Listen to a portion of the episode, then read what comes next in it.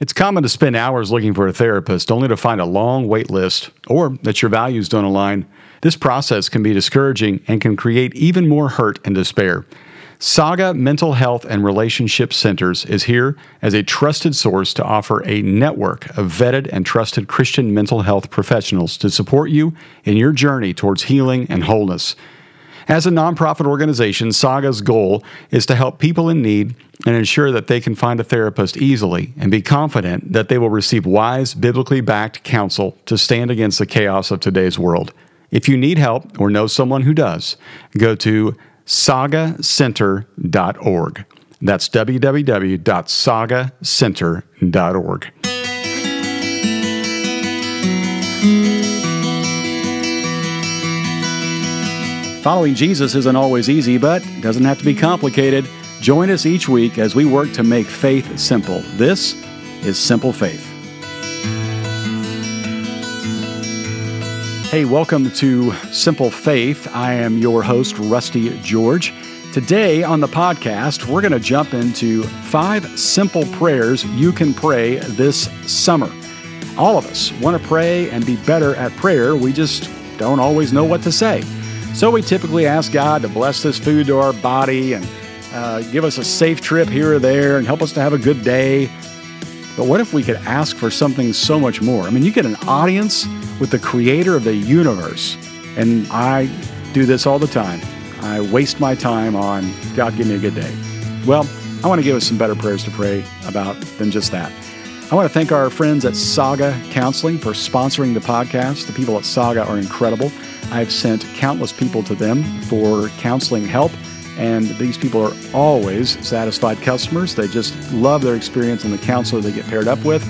You can go to sagacounseling.com. That's S A G A counseling.com. You know, I think all of us would love to have a better prayer life. We'd love to be able to know we're talking to God. We'd love to know that God is listening and that God has answered us. In fact, in my book, After Amen, I talk about things we should do after we hang up the phone, after we say amen. The things that God is waiting for us to do. As my friend Mark Batterson likes to say, sometimes God's waiting to do the super until we do the natural.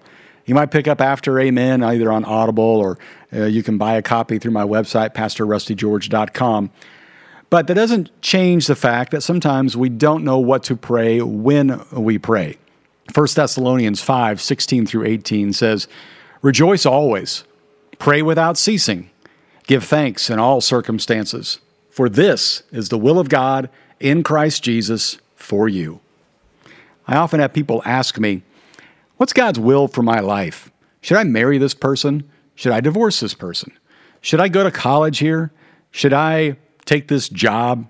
Should I leave this career field and try something else? Should I go into the ministry? Am I a better Christian if I'm in the ministry? Will God love me more if I'm a pastor? What's God's will for my life? Well, it's pretty simple right here in 1 Thessalonians. The will of God in Christ Jesus for you is this rejoice always, pray without ceasing, give thanks in all circumstances. Oh, yeah, yeah, yeah, I know that, Rusty, but I really need to know should I move across the country? Should I take this job? Should we Get a second house. Rejoice always. Pray without ceasing. Give thanks in all circumstances. Now, that's God's general will for every single one of us. Does he have something to say about the specific will in various areas of your life? Of course. But the general will for you and for me and everyone who follows Jesus is this rejoice always, pray without ceasing, give thanks in all circumstances. Okay, I get the rejoice always. Let's be happy, let's celebrate, take the high road, see the positive. And I get to give thanks in all circumstances. It's better to give thanks than it is to be mean or critical. But how do I pray without ceasing? Well, I think it's more of a spirit of prayer. It's that your first inclination and reaction is to pray rather than to pout or to be critical or to be bitter, but to take everything before the Father obviously you got to have conversations with people. You got to get work done. You got to drive and you got to uh, have conversations with your kids and tell them what to do and help them with their homework. And you're not always praying during that. But i think it's more that spirit of prayer is that everything that's going on in my life i lift up to god and i pray without ceasing. So how do we get in the rhythm of that? I have found for seasons of my life, if I will take one simple prayer and just pray it over and over again throughout the day, I build some momentum on this praying without ceasing. So I want to give you five prayers that you can pray starting right now. Maybe one a day, maybe one a week, and let it kind of drill down into your mentality to where it becomes common for you to utter these prayers and you don't just rest on the ones that you always have. So here's one that I have used a lot, and it's simply this Lord, less of me, more of you. This is a prayer I was taught a long time ago by a great book by Thomas Kelly called The Testament to Devotion. Less of me, more of you. And this comes right out of the speakings of John the Baptist. He must become greater, I must become less, or I must decrease, he must increase. This is such a great, great verse because it reminds me that everybody's better off if they get more of Jesus and less of me. In fact, a lot of times before I go out to speak on stage, I'll often say this backstage over and over again Lord, less of me, more of you. Less of me, more of you. That's a great little prayer to begin reciting, to teach your kids on the way to school. Less of me, more of you. Here's a second one.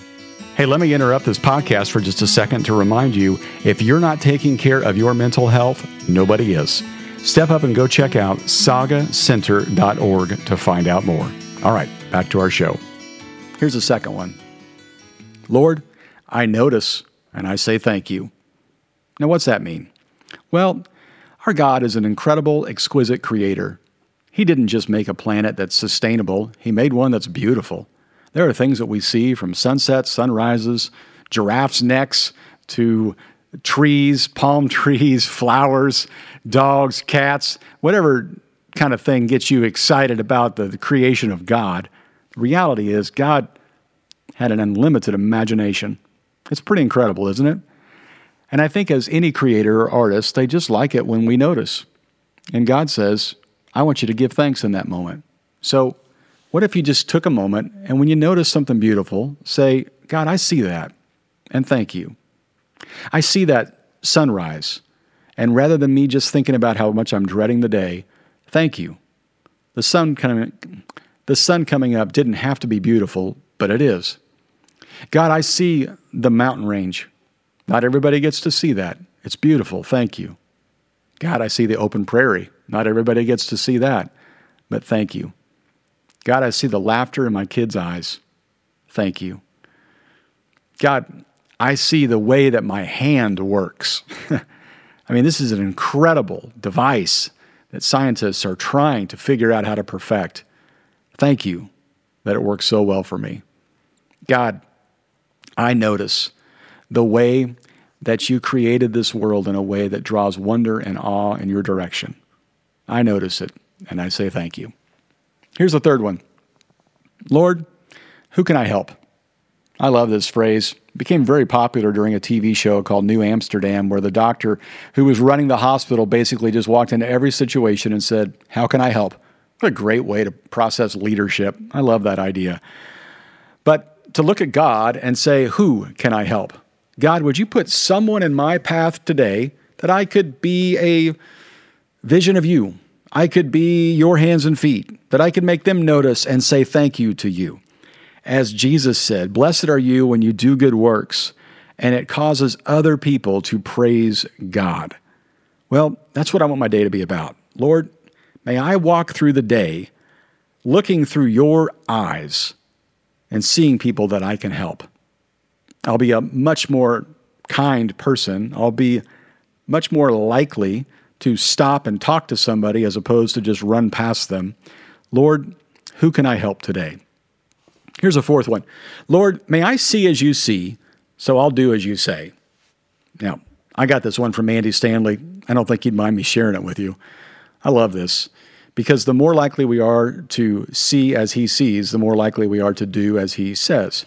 When we see things from his perspective, when we see how he views the world and humanity and people who are lost and hurting, when we see other people as his creatures in creation, we'd be more likely to be loving, more likely to be serving, more likely to be giving and to be generous. Lord, help me to see as you see, so I'll do as you say. And finally, Lord, help others to see you in me. May I live a life to where they would say, you know what? I like Jesus and I like that guy who likes Jesus. So many people say, I like Jesus, I just don't like his friends. Well, may we be the kind of friends that point people to Jesus. So many people are leaving their faith because of Christians and the way that they've behaved and acted. May I live today in such a way that other people would see Jesus in me and they want more of Jesus, not just me. Lord, help others to see you in me. Well, that's our five. Less of me, more of you. Notice and say thank you. Who can I help? May I see as you see, so I'll do as you say, and help others to see you in me. I think that's going to give us a lot more to say rather than, God, thank you for this day. Thank you for this food. Help us to sleep good tonight. Next week, I'll be back with brand new content with a conversation I've been waiting to share for a while. This is going to be very, very helpful for all of our pastors, and this is going to be on kind of the leading simple platform. But you'll still get it if you're subscribed here. And that's my conversation with legendary pastors Gene Appel and Mike Breaux as they talk about how do you put together a preaching calendar. For those of you not on a church staff, you may wonder how we come up with the topics we come up with. What's the reason for when we teach these particular issues, when we choose a various book or passage to preach on, and how far in advance do we plan this stuff out? Well, the answers might surprise you. And the wisdom we get from these guys with probably 65 to 70 years combined experience uh, it's going to be pretty fascinating. Plus, they're great guys, and we have a lot of fun in the conversation. So, Gene Appel and Mike Breaux help us put together a teaching calendar. Make sure you join us next week for that. Please tell your friends about this and share it with them. And as always, keep it simple.